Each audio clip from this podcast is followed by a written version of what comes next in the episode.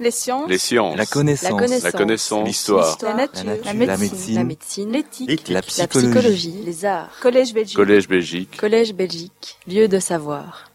Euh, ben, premièrement, euh, bonjour à tous et plutôt bonsoir à tous. Merci d'être euh, merci d'être euh, venus nous écouter.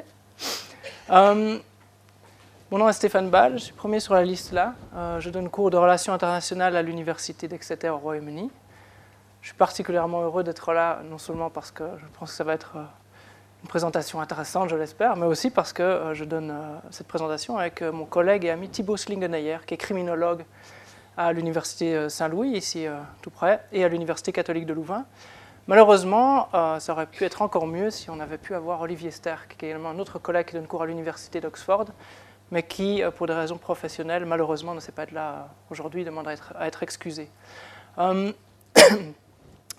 Donc bienvenue à tous, et peut-être pour avant de rentrer dans, les détails de la présentation, expliquer un petit peu d'où est venue l'idée de faire une présentation qu'on a bizarrement intitulée Parler de l'insécurité, et je pense même qu'il y avait un sous-titre Effet de langage dans la communication sur le terrorisme. Euh, c'est l'idée d'une présentation de ce type-ci, c'est-à-dire avec un public principalement non académique. Cette idée nous est venue il y a, je dirais, euh, progressivement au cours des deux, des deux dernières années, je dirais, et puis de, plus en plus l'année précédente. Alors qu'on travaille sur des champs habituellement différents, euh, de l'insécurité, euh, Olivier Sterck, Thibaut Singener et moi-même, et on a été interpellé par euh, la couverture de certains événements par la presse et par les responsables politiques. Et donc ce qui nous interpelle ici, ce n'est pas, et ce dont on ne va pas parler, c'est des causes profondes ou des causes réelles de, des problèmes d'insécurité, donc par exemple le crime, euh, euh, le terrorisme. On ne va pas euh, chercher à exposer les causes de, ces phénomènes-là, qui sont réels. Ce, ce dont on va parler, c'est bien de la perception de ces phénomènes et la manière dont ces phénomènes sont communiqués, dans la manière dont la presse principalement et les responsables politiques communiquent sur ces phénomènes-là. Et plus précisément, on va essayer de savoir euh, si certaines manières de communiquer sur les, problèmes d'insécurité, principalement le terrorisme, mais on va voir que ça va un peu plus au-delà de, de ce problème-là, si certaines manières de communiquer sur ces problèmes-là n'induisent pas certains effets particuliers parmi l'audience, c'est-à-dire euh, des gens comme vous, comme moi, quand on lit le journal, quand on écoute les responsables politiques parler des problèmes d'insécurité, est-ce que quand ils en parlent d'une certaine manière, ça ne va pas avoir certains effets Et puis s'ils en parlaient d'une manière légèrement différente, est-ce que ça n'aurait pas d'autres effets sur notre perception du problème et sur nos, choix politiques et nos, préférences politiques?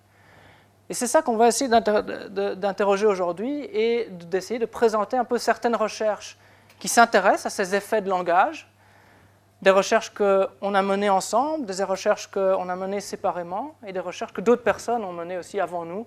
Euh, on va essayer de faire un petit peu le point. Il y a énormément de recherches qui parlent de ça. On va essayer de synthétiser et de relever euh, certaines conclusions qui, d'après nous, sont très intéressantes, non pas juste d'un point de vue scientifique, mais aussi d'un point de vue public. D'un point de vue, qu'est-ce, que, qu'est-ce, que, qu'est-ce qui serait intéressant de partager avec, euh, euh, les gens qui ne font pas de la recherche académique là-dessus. Donc, pour vous donner deux, trois exemples, peut-être certains se souviennent de ça. Est-ce que vous vous en souvenez euh, de, cette couverture de, la Meuse? On voyait invasion de migrants, la côte belge menacée. Les policiers supplémentaires vont patrouiller. Il y a eu énormément de plaintes concernant ce- cette, une euh, et la manière dont ils parlent des migrants en mettant migrants à côté d'invasion, euh, en parlant de menaces. C'est typiquement le genre de choses auxquelles on va s'intéresser ici. Quand on parle des migrations comme ça, quels effets ça va produire chez les gens, chez qui, et comment et pourquoi? Euh, Plus récemment, un article du Figaro ici, pour donner un autre exemple, euh, une affaire, vous en souvenez peut-être, hein, ça date de... C'est très très récent, hein, 5 octobre 2007, vous ne savez pas le voir, mais comme ça je vous le dis. Policier agressé à Bruxelles, le suspect mis en examen, et puis on voit que le, le, cœur de l'article nous indique qu'effectivement c'est une affaire de terrorisme. hein. donc on a une affaire d'un policier qui a été agressé à Bruxelles et que le terroriste a été arrêté et que euh, voilà, il va être jugé pour acte terroriste, euh, acte terroriste en, publi- en public et tentative d'assassinat dans le contexte terroriste, participation aux activités d'un groupe terroriste. Euh, Ça, c'est la presse qui, qui décrit des événements. Et le cœur de la présentation ici, c'est de montrer que toutes les descriptions d'un même phénomène ne sont pas égales ou en tout cas n'induisent pas les mêmes effets. Et c'est vrai évidemment pour les personnages, les, responsables politiques qui communiquent aussi sur, euh, sur, les événements, qui cherchent à décrire ou peut-être qui cherchent à présenter les événements, à les décrire d'une certaine manière, peut-être pour induire certains effets. On voit ici récemment Bart de Weaver euh, qui parle de l'immigration et qui nous explique que la manière dont on a géré l'immigration est directement liée avec l'émergence des, des, djihadistes et euh, de l'implication d'un grand nombre, enfin, d'un certain nombre de Belges qui sont partis en Syrie et en Irak. Donc, on voit qu'il parle de la migration et puis qu'il lie ça au terrorisme, etc., etc. Donc, ce n'est pas seulement la presse. Ça, c'est une première chose qui va nous intéresser, c'est de savoir si on utilise certains mots, qu'est-ce qui va se passer? Certaines associations de mots, qu'est-ce qui se passe comme effet? Et puis plus récemment, nous, on s'est intéressé aussi au fait que de plus en plus dans la presse, mais aussi quand on entend des, hommes politiques ou des femmes politiques, on voit qu'ils utilisent beaucoup de chiffres. Mais ça, c'est une tendance lourde qu'on voit si on examine la presse, qu'on compare la presse aujourd'hui ou dans les années 40, euh, et qu'on compare les discours politiques aujourd'hui ou dans les années 40, 30, 70, 60, on va voir qu'aujourd'hui, il y a beaucoup plus de chiffres. Tout est beaucoup plus chiffré. Euh, c'est vrai dans la presse. Si on voit dans le Figaro, on dit voilà, il y a 8250 individus radicalisés en France. Euh, vous avez peut-être suivi, euh, si vous suivez Donald Trump sur Twitter, peut-être certains d'entre vous le, font. On voit qu'il a donné récemment toute une série de statistiques sur le crime aux États-Unis. Euh, vous pouvez vérifier par vous-même que les statistiques sont un peu bizarres. Euh, Ce n'est pas très très rigoureux. Mais son message, c'est que ce sont les personnes à la couleur de peau noire qui sont le plus souvent, d'après lui, euh, impliqués dans les crimes. Hein, que la violence est un phénomène racial et qu'il euh, y a cette division blanc-noir qui, euh, est très très fort, dans, qui se retrouve très fort quand on regarde les crimes. Et au lieu de dire qu'il y a beaucoup de crimes faits par des noirs, il va dire bah, il y a 97%, 80%, 16%, etc. Donc une manipulation de chiffres, en tout cas une présentation de chiffres par un homme politique. Et puis ici, plus près de chez nous, on peut dire, ouais, mais ça c'est Donald Trump, il est un peu particulier. Ici, on a ben, en France Bernard Cazeneuve qui nous dit que, et c'est repris par la presse, donc ça c'est intéressant de voir un homme politique qui donne un chiffre euh, sur le terrorisme et la radicalisation, et il nous dit il y a 3800 personnes qui auraient été signalées, et hop, le journal reprend 3800 signalements, 141 personnes souvent jeunes, etc. etc. donc nous, ce qu'on va essayer de il y a énormément à dire sur cette idée de présentation de différentes euh, manières et des effets. On va dans un premier temps se focaliser sur qu'est-ce qui se passe si on présente avec différents mots. et dans, une, dans, un deuxième temps, on va construire là-dessus pour essayer de voir qu'est-ce qui se passe si on rajoute des chiffres. deux temps à la présentation. Et qu'est-ce qui se passe quand on regarde dans les mots? Et on a choisi de, de quand même, on essaie de ne pas trop faire théorique, mais on va quand même euh, présenter trois théories très très brièvement, parce que ça aide à comprendre non seulement euh, quels effets peuvent être attendus de quel, euh, de quel type de présentation, mais aussi à quoi c'est dû, à quoi c'est dû, d'où viennent ces effets, comment ça se fait qu'il y ait ces effets-là. très brièvement, on va parler des théories dites du cadrage. on se faisait la réflexion plutôt que personne n'utilise le terme de cadrage, mais on a essayé de traduire en français. En anglais, ça, s'appelle les théories du framing.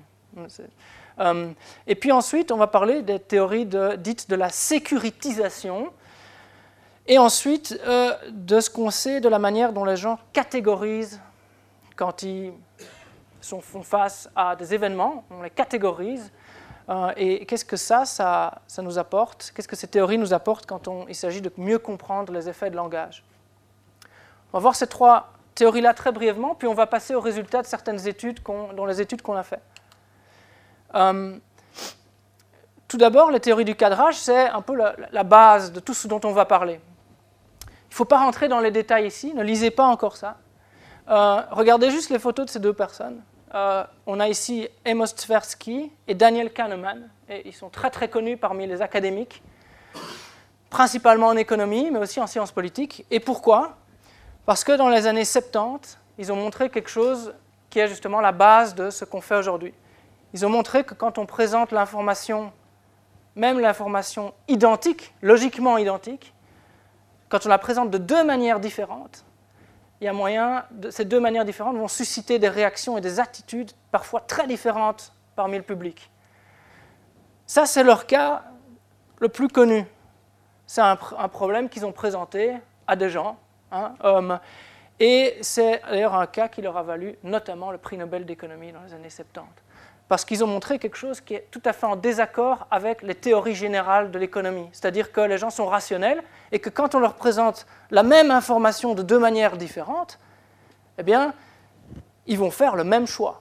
D'accord? Parce que même si la présentation est différente, ils vont voir que le choix rationnel, ça reste le même.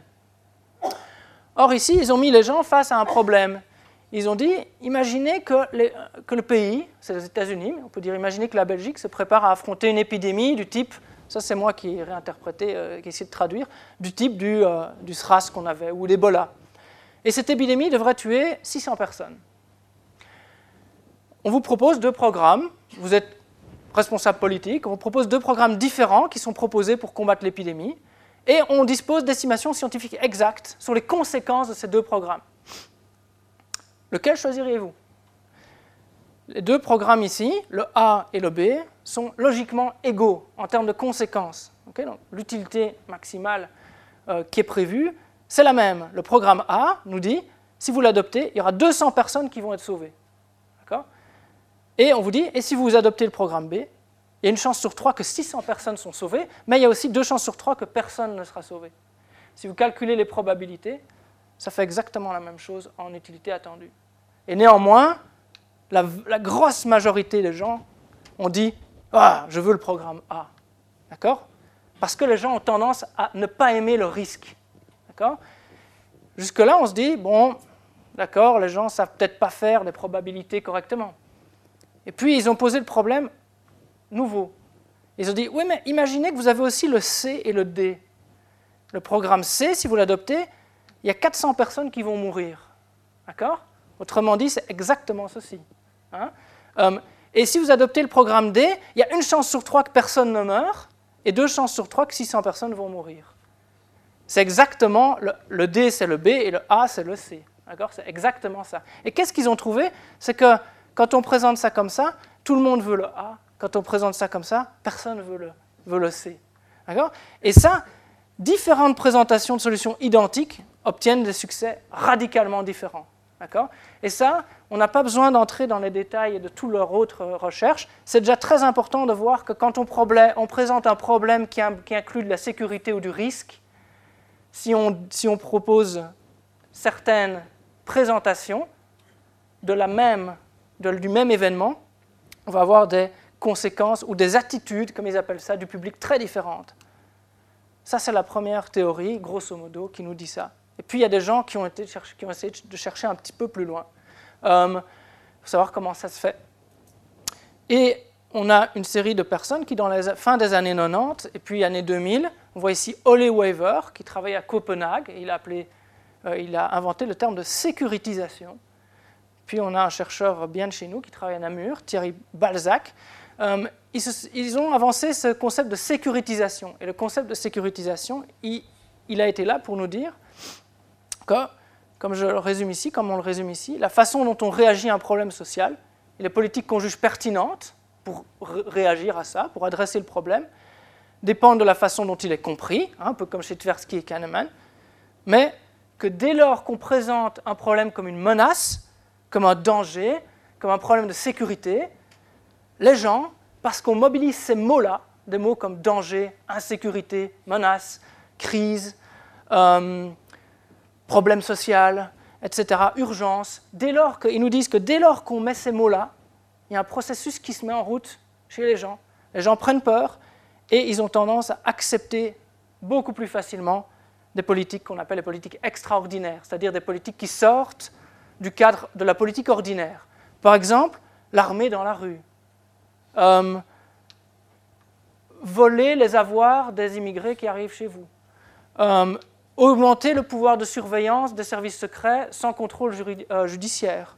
Tout ce genre de procédures que les gens n'aiment pas, les gens les acceptent très facilement dès lors qu'on présente quelque chose comme un problème de sécurité.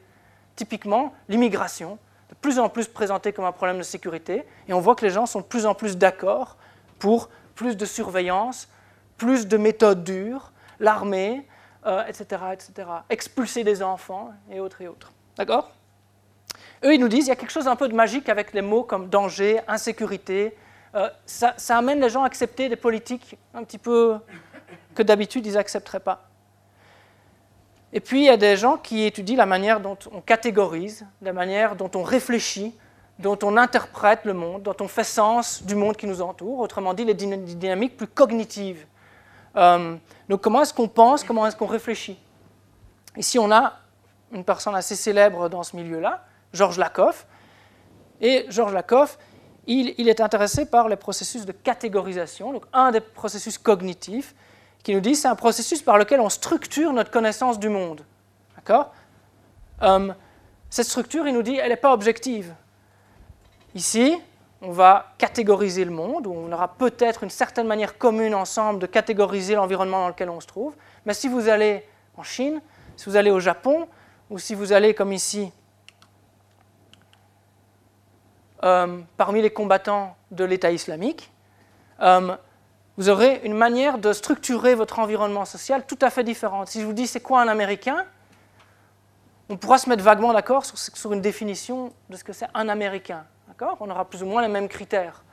Euh, mais si vous allez chez les combattants de l'État islamique, ils vous définiront un Américain comme un croisé qui les bombarde, quelqu'un qui a les mœurs très corrompues, et qui, ces morts corrompus, il les utilise pour essayer de corrompre les musulmans et pour essayer de, euh, de, faire qu'il y a de moins en moins de musulmans sur Terre. Ce que, ce que, ce que ces processus-là nous, nous, amènent à dire, c'est que euh, si vous lisez américain quelque part, si vous lisez un mot, ça va tout de suite évoquer chez vous d'autres mots.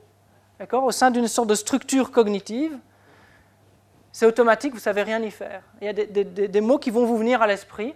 Si je vous dis qu'est-ce que c'est un américain, vous allez me donner certains mots qui vont immédiatement vous venir à l'esprit. Et ces mots qui viennent immédiatement à l'esprit, la manière dont vous vous positionnez par rapport à l'américain, par exemple, ça va conditionner évidemment votre réaction que vous estimez nécessaire par rapport aux Américains. Euh, si on met terroriste ici, comme on va voir, qu'est-ce que c'est un terroriste pour vous? Euh, Vous aurez certainement d'autres mots qui vont vous venir à l'esprit. Et on va discuter de ça. Euh, Thibault va présenter ça dans une minute. Que quand, ici en Europe, on dit c'est quoi un terroriste, ou qu'on glisse terroriste dans un article de journal, ça va faire réagir les gens dans leur cerveau, pour parler euh, simplement, faire réagir les gens. Ils auront toute une série de concepts reliés à l'image qui se donne de ce que c'est un terroriste, qui vont être évoqués dans leur cerveau. Euh, si on peut parler comme ça. Donc voilà trois théories qui, ensemble, il faut les voir un petit peu comme des théories complémentaires, euh, qui vont nous aider à comprendre certains, certains effets de langage, en tout cas par, par rapport aux mots. Et pour ça, je vais passer le micro. Voilà, donc euh, je, prends le, relais pour aller un peu plus loin sur notre euh, utilisation, notre interrogation autour du mot, autour de la catégorie euh, de terroriste. Alors, quelques hypothèses avant de vous présenter notre travail et le travail d'autres chercheurs. Quelques hypothèses lorsqu'on utilise, lorsqu'on catégorise des individus, des groupes comme terroristes.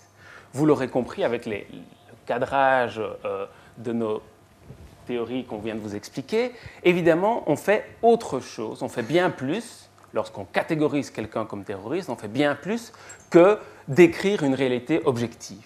D'accord? C'est un, véritable, un, véritablement un processus politique de faire cela qui a des conséquences politiques et morales. Ça a des impacts, catégoriser quelqu'un ou un groupe comme terroriste, ça a des impacts sur la perception que l'on a de la sécurité et ça peut avoir des conséquences sur la manière dont on veut réagir à l'événement qui est qualifié de terroriste.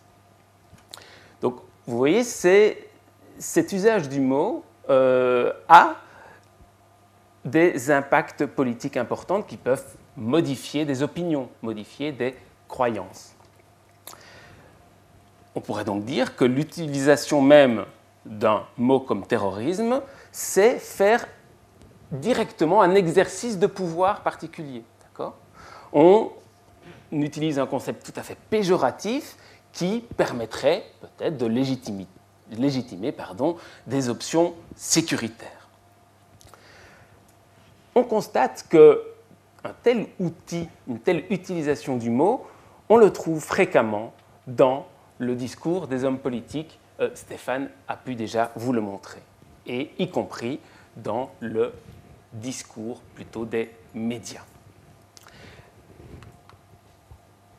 Avant de vous parler de notre propre recherche et des résultats de notre propre recherche sur cette question, sur les, impacts de la catégorisation euh, euh, de terrorisme, deux, trois mots sur des recherches qui ont également travaillé sur ce mot terroriste. Je vais en citer deux. D'abord, une recherche de Woods euh, qui montre que décrire un groupe terroriste comme islamiste va augmenter la menace par rapport aux gens qui sont confrontés à cette histoire lorsqu'on leur dit attention, c'est des terroristes islamistes versus de simples terroristes. Eh bien, on voit déjà là que le mot islamiste va euh, augmenter la menace. Souvenez-vous, le mot, menace et la sécurisation tout à l'heure euh, que Stéphane a évoqué. On peut dire que ça n'a pas toujours été comme cela. D'accord? Dans les années 90, c'était plutôt, en tout cas aux États-Unis, un terrorisme plutôt axé, un terrorisme chrétien qui était euh, perçu comme plus menaçant. Il faut toujours historiciser évidemment les résultats des recherches. Une autre recherche que je voudrais citer avec vous, de 2012, là, l'idée c'est que Parmi les terroristes, lorsqu'on parle de terroristes qui sont dits euh, locaux, ceux qui sont nés sur le pays, euh, du territoire, eh bien, par rapport aux autres terrorismes, à nouveau, une perception de la menace est euh, plus forte, avec des réactions plus fortes qui sont autorisées, des réactions d'exclusion des étrangers et des musulmans dans l'étude de Brisson et Stoll. Alors, maintenant que je vous ai un peu posé le cadre, qu'est-ce que nous, on a fait comme euh, recherche à partir de, du mot terrorisme? Et donc, nous, ce qu'on a essayé de faire, c'est de vraiment de tenter de mesurer et de, d'expliquer l'effet, ce qu'on a appelé l'effet performatif du langage terroriste. Alors, c'est quoi l'effet performatif? Ça veut simplement dire que les mots ne font pas que constater des choses. Les mots ne font pas que constater des choses, mais ils produisent des effets dans la réalité. Ils produisent des sentiments, des pensées, des actions qui vont influencer notre perception de la réalité. Et donc là, on s'est intéressé à cet effet performatif par rapport aux médias, Parce qu'on a estimé euh, qu'effectivement, les médias jouent un rôle important en tant que, alors c'est pas un beau mot, mais en tant qu'appose, quelqu'un qui appose des labels et qui utilise entre autres ce label de euh, terroriste. Et donc, qu'est-ce qu'on a fait? On a pris un article de presse qui présentait une situation euh, assez classique qu'on peut retrouver assez fréquemment dans un article de journal, un fait divers, où des individus ont tiré avec une Kalachnikov sur une voiture de police à Stuttgart, dans notre exemple, blessant quelques personnes. Sachez que c'est un euh, fait euh, réel dont on s'est inspiré pour créer cette petite euh, page de, de, presse. Et ce qu'on a fait, c'est qu'on a présenté ce, cet article à des participants à l'étude, à l'expérience, 481 personnes, pour avoir quand même une, vision un peu statistiquement cohérente, et ce qu'on a fait, c'est qu'on a donné une version mais, du même article, mais on a changé une chose, une seule et une seule chose. On a changé le nom, l'appellation des personnes qui étaient les auteurs des faits. Dans un cas, on a parlé d'hommes armés, mais tout le reste de l'article reste le même. Dans un autre cas, on a parlé de terroristes, et dans la troisième figure, on a parlé d'islamistes. On a utilisé, vous le voyez, un layout, donc une mise en page euh, reliée au journal Le Monde. D'accord? Pourquoi est-ce qu'on a fait ça? C'était pour que, euh, parce que ça a un, rôle aussi, que la personne qui vous présente l'information soit perçue comme relativement crédible. Et donc là, on a pris un journal euh, quand même qu'on peut qualifier, qu'on l'aime ou qu'on ne l'aime pas, qu'on ne l'aime pas, d'un journal relativement prestigieux, relativement sérieux, euh, et d'après, si, j'utilisais un concept de, de, Bourdieu, ce serait considéré comme un auteur autorisé. Il est autorisé à pouvoir nous parler de quelque chose, il est relativement crédible. Et donc voilà nos trois euh, images où on a chaque fois changé. Euh, simplement, c'était des tirs de terroristes, des tirs d'armes armées ou euh, des tirs d'islamistes. Et puis, à ces participants qui ont reçu cette petite feuille devant eux, qu'est-ce qu'on leur a demandé de faire? Ben, On leur a demandé de répondre à toute une série de questions. Des questions sur la perception qu'ils ont de l'événement. Des questions sur leurs préférences en termes de réaction politique à cet événement. Et finalement, on leur a posé des questions sur eux-mêmes.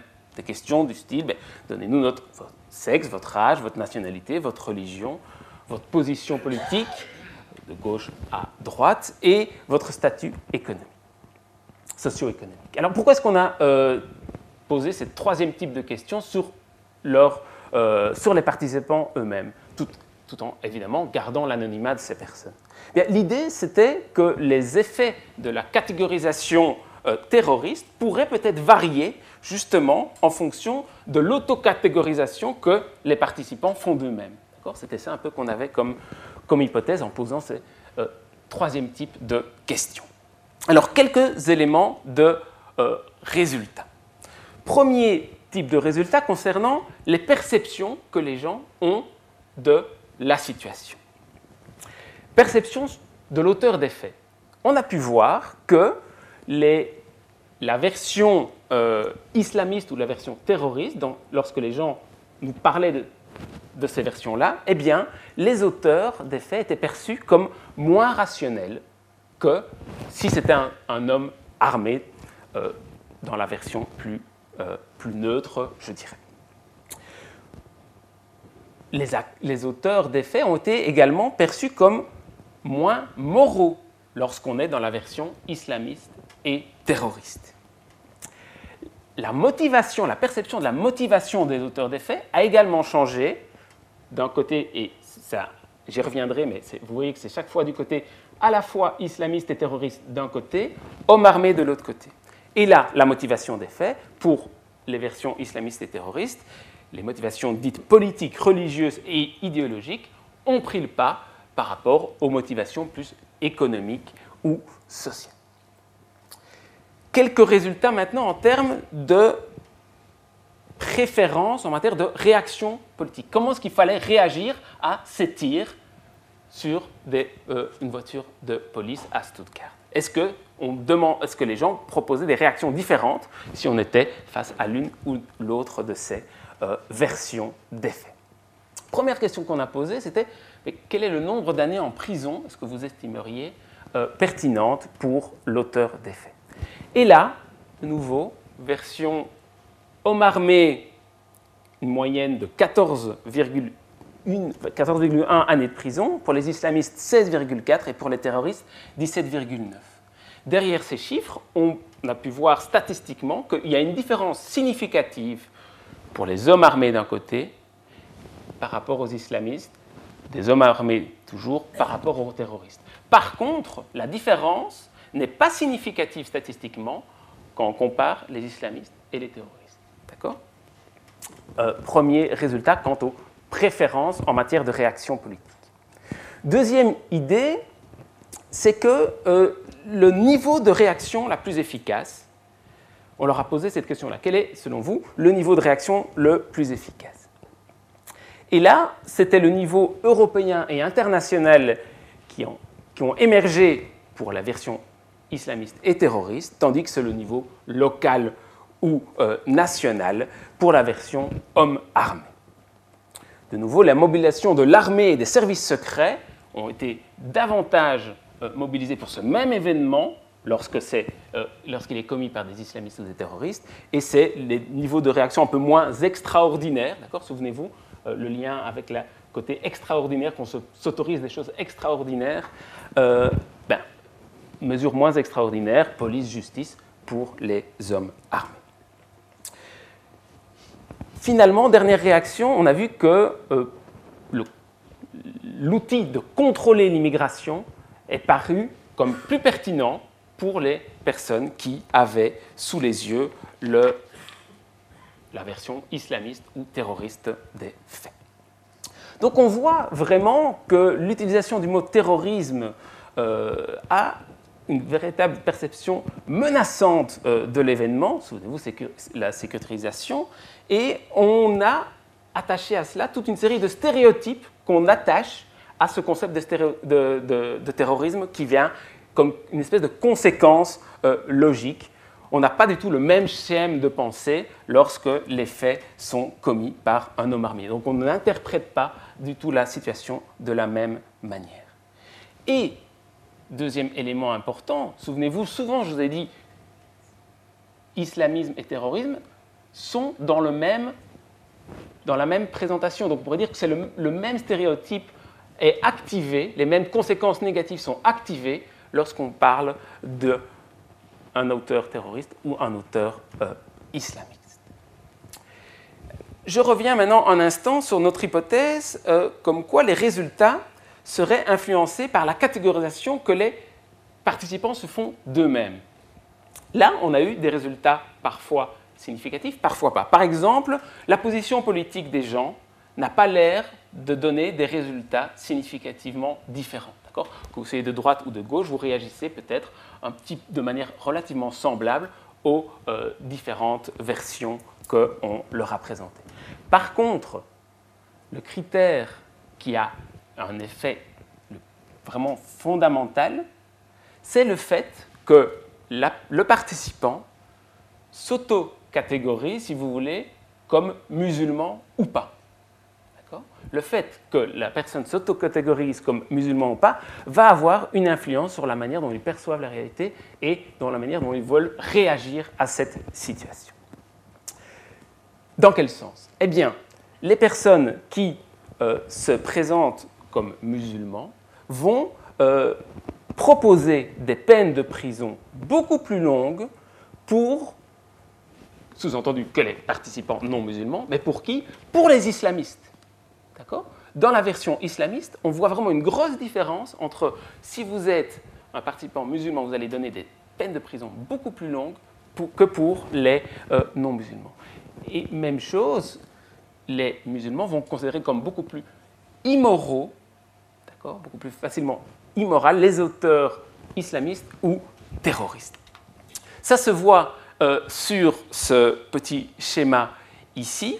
Vous voyez, alors c'est écrit assez petit, mais quand les participants sont musulmans, vous voyez quand même ici que euh, l'effet euh, est, est, beaucoup plus fort pour ces catégories-là. D'accord Ça se voit ici également par rapport aux années de prison, par rapport au côté immoral de la personne. Comment expliquer euh, ce, résultat-là? On pourrait dire que les catégorisations, ben, ça se fait dans des contextes d'intergroupes.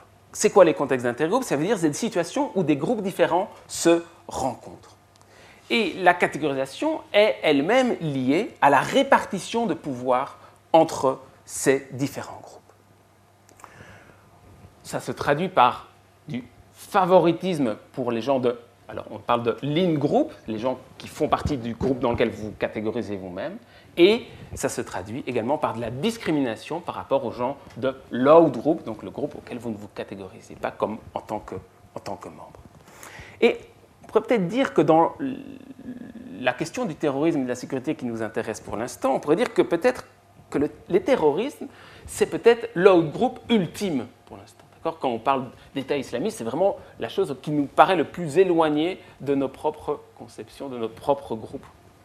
Eh bien, euh, si on part de cette idée que euh, les terroristes sont l'autre groupe ultime, on pourrait imaginer, en tout cas c'est l'interprétation que l'on fait, que les participants musulmans peut-être euh, se sentent relativement proches de d'une catégorisation qui font que beaucoup de personnes les considèrent comme proches de ce out-group ultime. Et donc, réaction à cela, c'est de se montrer, de faire une plus grande distanciation possible, de se montrer particulièrement sévère pour ce groupe auquel on veut montrer qu'on ne participe pas, qu'on n'est pas membre de ce groupe-là.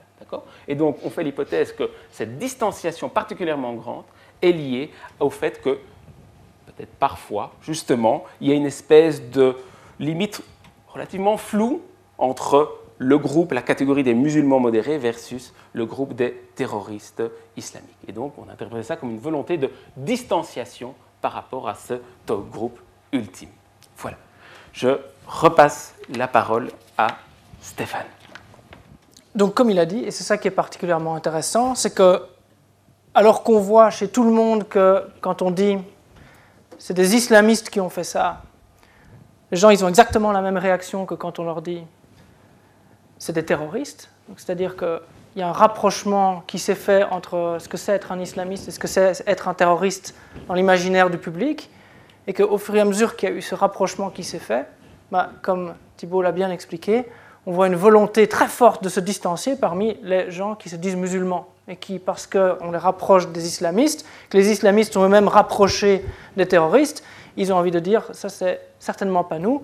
Et même en privé, quand ils remplissent le questionnaire sans aucun témoin de manière anonyme, ils vont condamner, et il faut insister là-dessus, les islamistes, les musulmans condamnent les islamistes à des peines de prison beaucoup plus lourdes, beaucoup plus lourdes que, euh, que les gens qui ne sont pas musulmans les condamnent.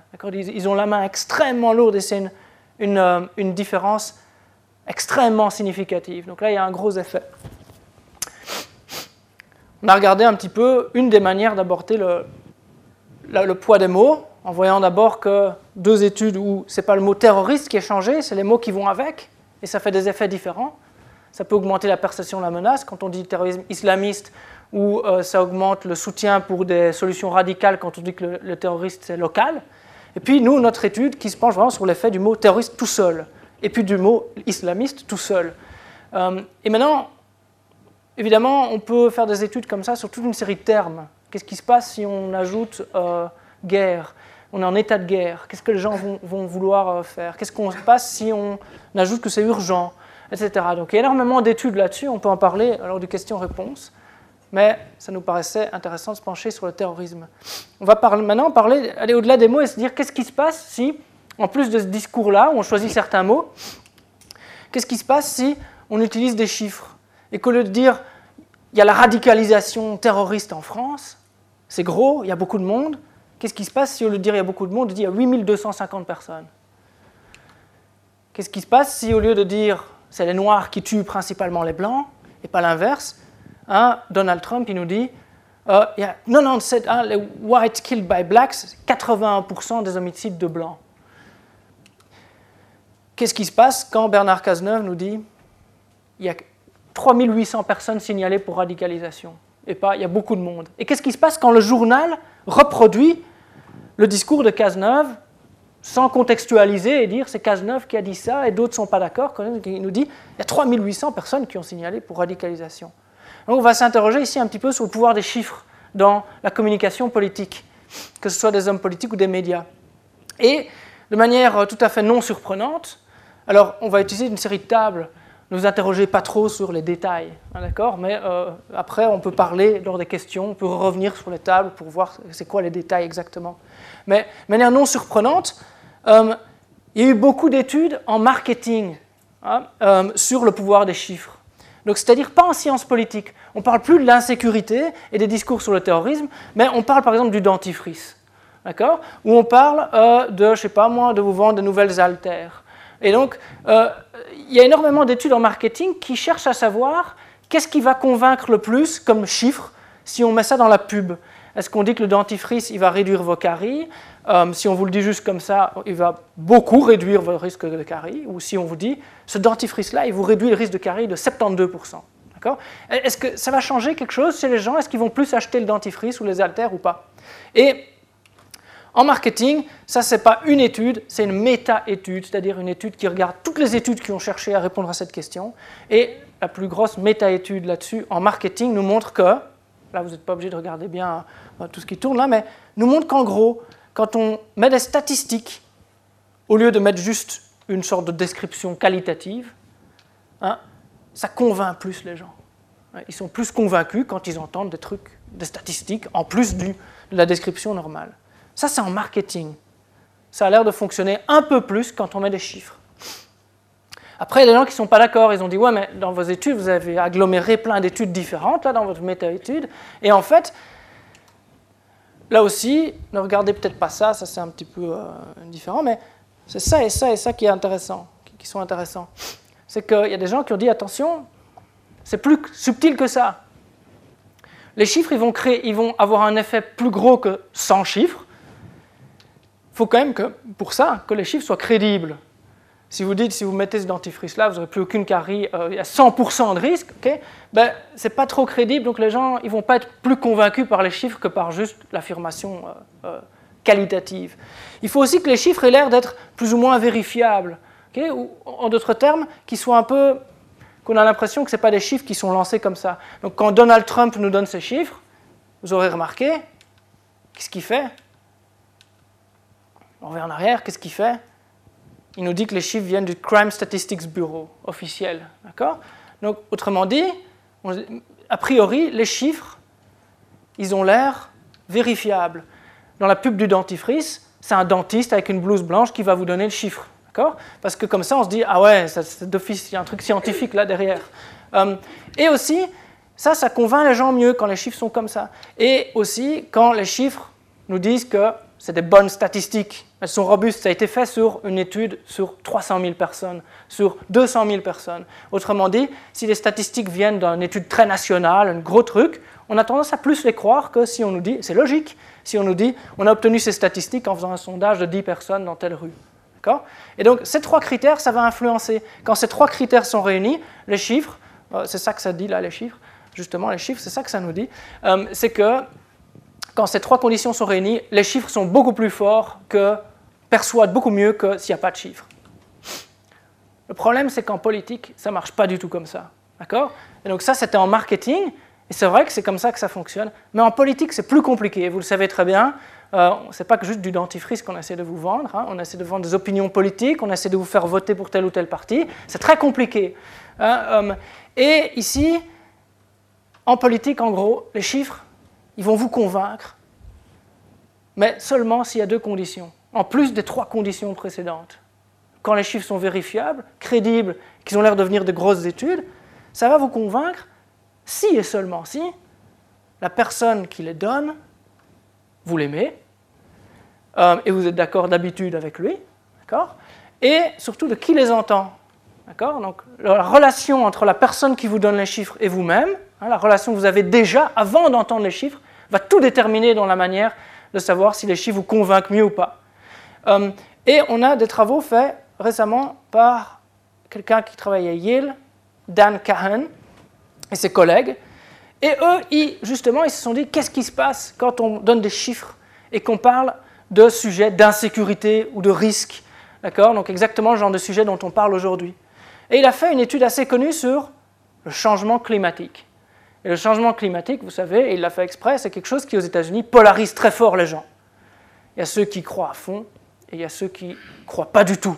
Hein, en Europe, on est un petit peu moins hein, extrême dans nos, dans nos perceptions par rapport au changement climatique.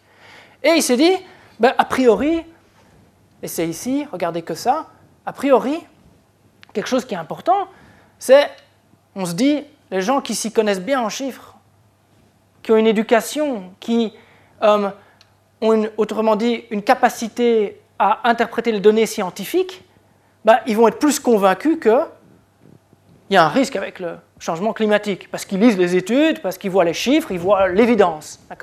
Donc on se dit, ça c'est ce qu'on va attendre. Les gens moins éduqués ou qui sont moins à l'aise avec les chiffres, ben, ils ne vont pas trop croire au changement climatique. En tout cas, c'est ce qu'on aimerait bien se dire en tant que personne éduquée. On se dit, ceux qui ne croient pas, c'est ceux qui ne sont pas trop éduqués avec les chiffres. Euh, ceux qui euh, ont une éducation avec les chiffres, ils vont tendance à, reconnaître que le risque est très fort. Et ce qu'il a vu, c'est que ce n'est pas du tout comme ça que ça marche. D'abord, il a vu qu'en fait, c'est les gens qui sont le plus à l'aise avec les chiffres, qui croient le moins au risque du changement climatique. Et là, il s'est dit, mais c'est pas normal. Moi, je suis très bon avec les chiffres. En fait, pour être honnête, pas lui, mais ses collègues sont bons avec les chiffres. Donc, lui, il s'est dit, moi, on est bon avec les chiffres, on y croit à fond au changement climatique, on est objectif. Hein, on croit les chiffres, parce que les chiffres, ça donne la réalité. Et il se dit, c'est pas vrai. Les gens qui, sont bons en chiffres, ils y croient moins à ce risque-là. Puis il s'est dit, qu'est-ce qui Qu'est-ce qui explique ça? Et il va creuser pour voir les catégories de personnes. Et il remarque qu'en fait, en gros, il y a deux types de publics. Il y a les gens qui sont très forts pour une société organisée selon des principes hiérarchiques. Autrement dit, euh, des gens qui sont très forts pour les droits individuels, euh, pour organiser une société avec un pouvoir très fort, mais qui laisse une liberté individuelle euh, très très large. Autrement dit, le modèle libéral, d'accord Libéral conservateur.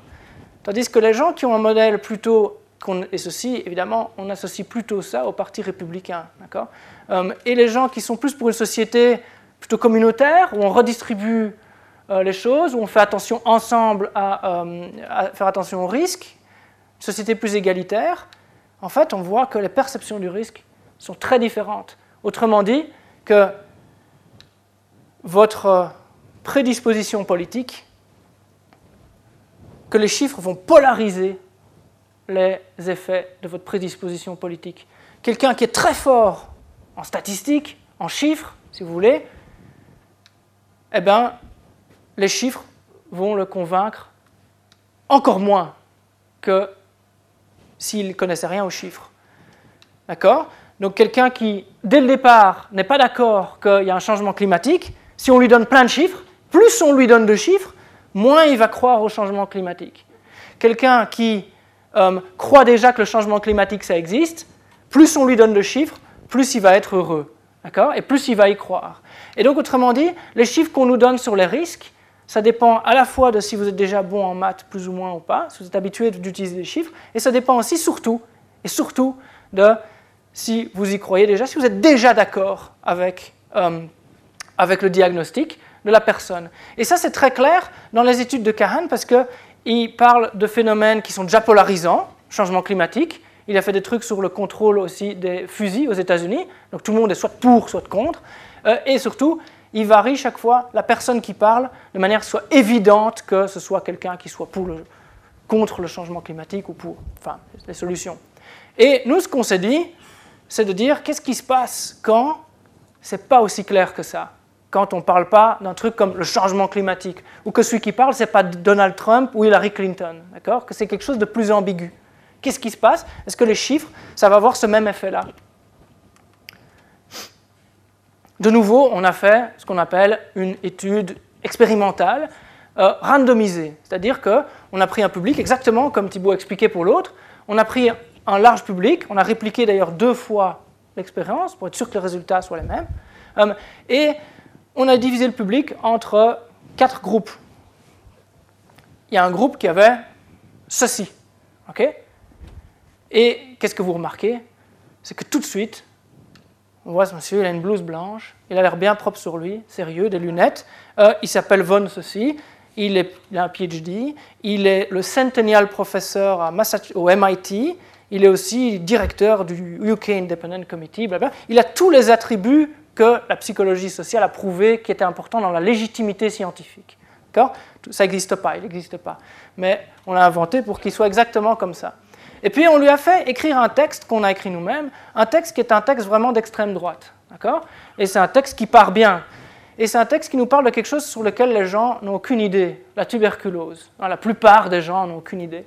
La tuberculose. Et il nous dit, ah, la tuberculose, c'est très très, c'est très très important. C'est d'ailleurs une menace pour la société aujourd'hui. C'est une menace majeure, c'est urgent.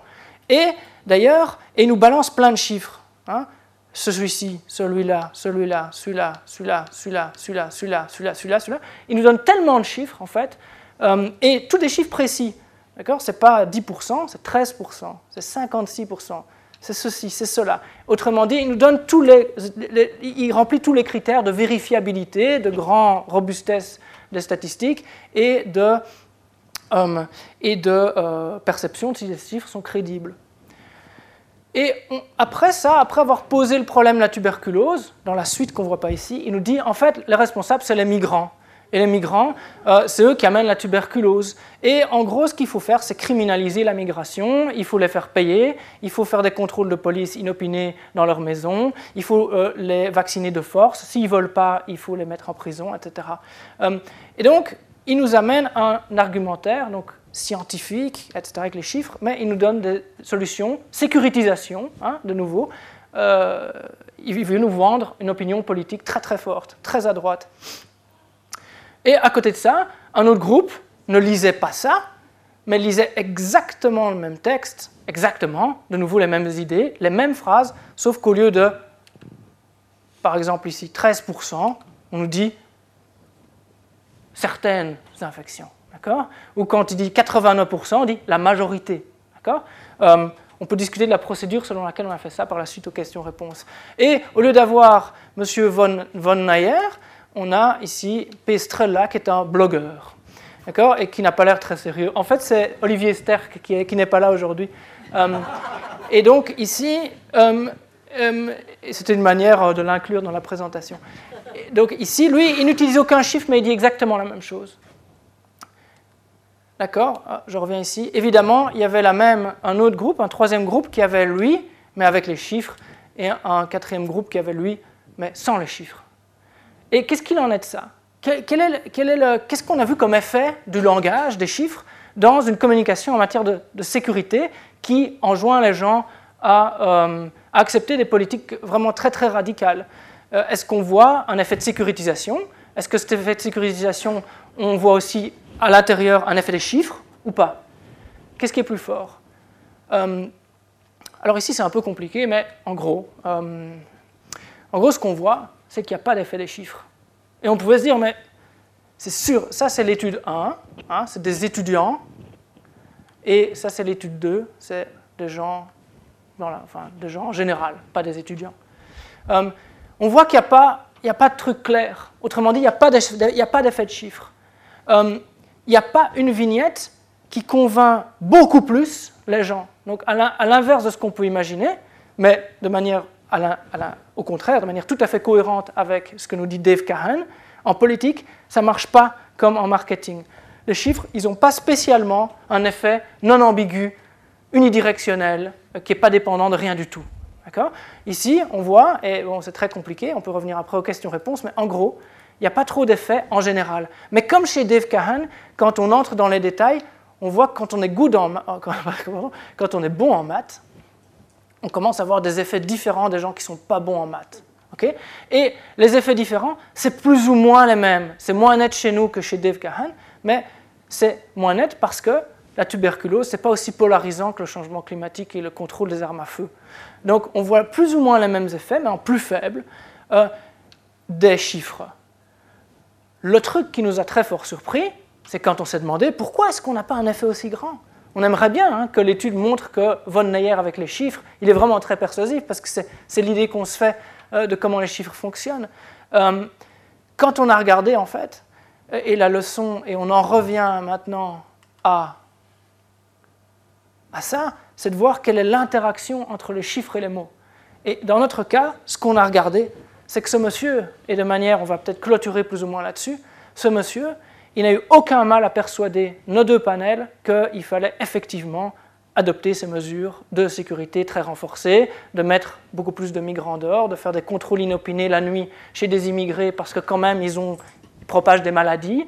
Euh, et que donc, en fait, ce qui nous a frappé, c'est qu'il y a peu de variations parce que presque tout le monde était d'accord avec les quatre mesures.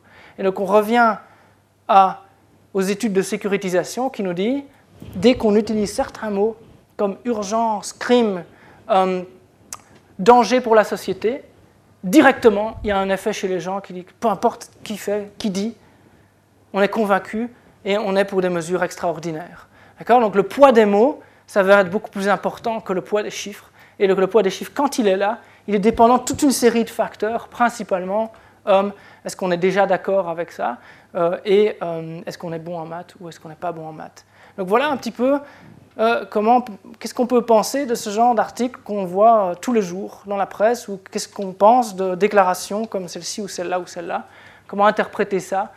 Quels sont les effets de langage qui en résultent? C'était la base de notre présentation et on a voulu faire court comme ça. Si jamais il y a des questions ou des débats qu'on peut avoir, ben, on peut y répondre maintenant, on a, tout à fait le temps. Euh, et, donc, on peut ouvrir la séance aux, questions. Si jamais, voilà, on peut clôturer la présentation ici. Et euh, Si vous n'avez pas envie de poser vos questions ouvertement devant tout le monde, euh, vous pouvez toujours nous envoyer un mail à l'un ou à l'autre avec votre question, on, on y répondra? Voilà, je crois. Est-ce que tu voudrais ajouter quelque chose? Ok, voilà. Les sciences. Les sciences. La connaissance. La connaissance. L'histoire. La nature. La nature. La La médecine. La médecine. L'éthique. La psychologie. Les arts. Collège Belgique. Collège Belgique. Collège Belgique. Lieu de savoir.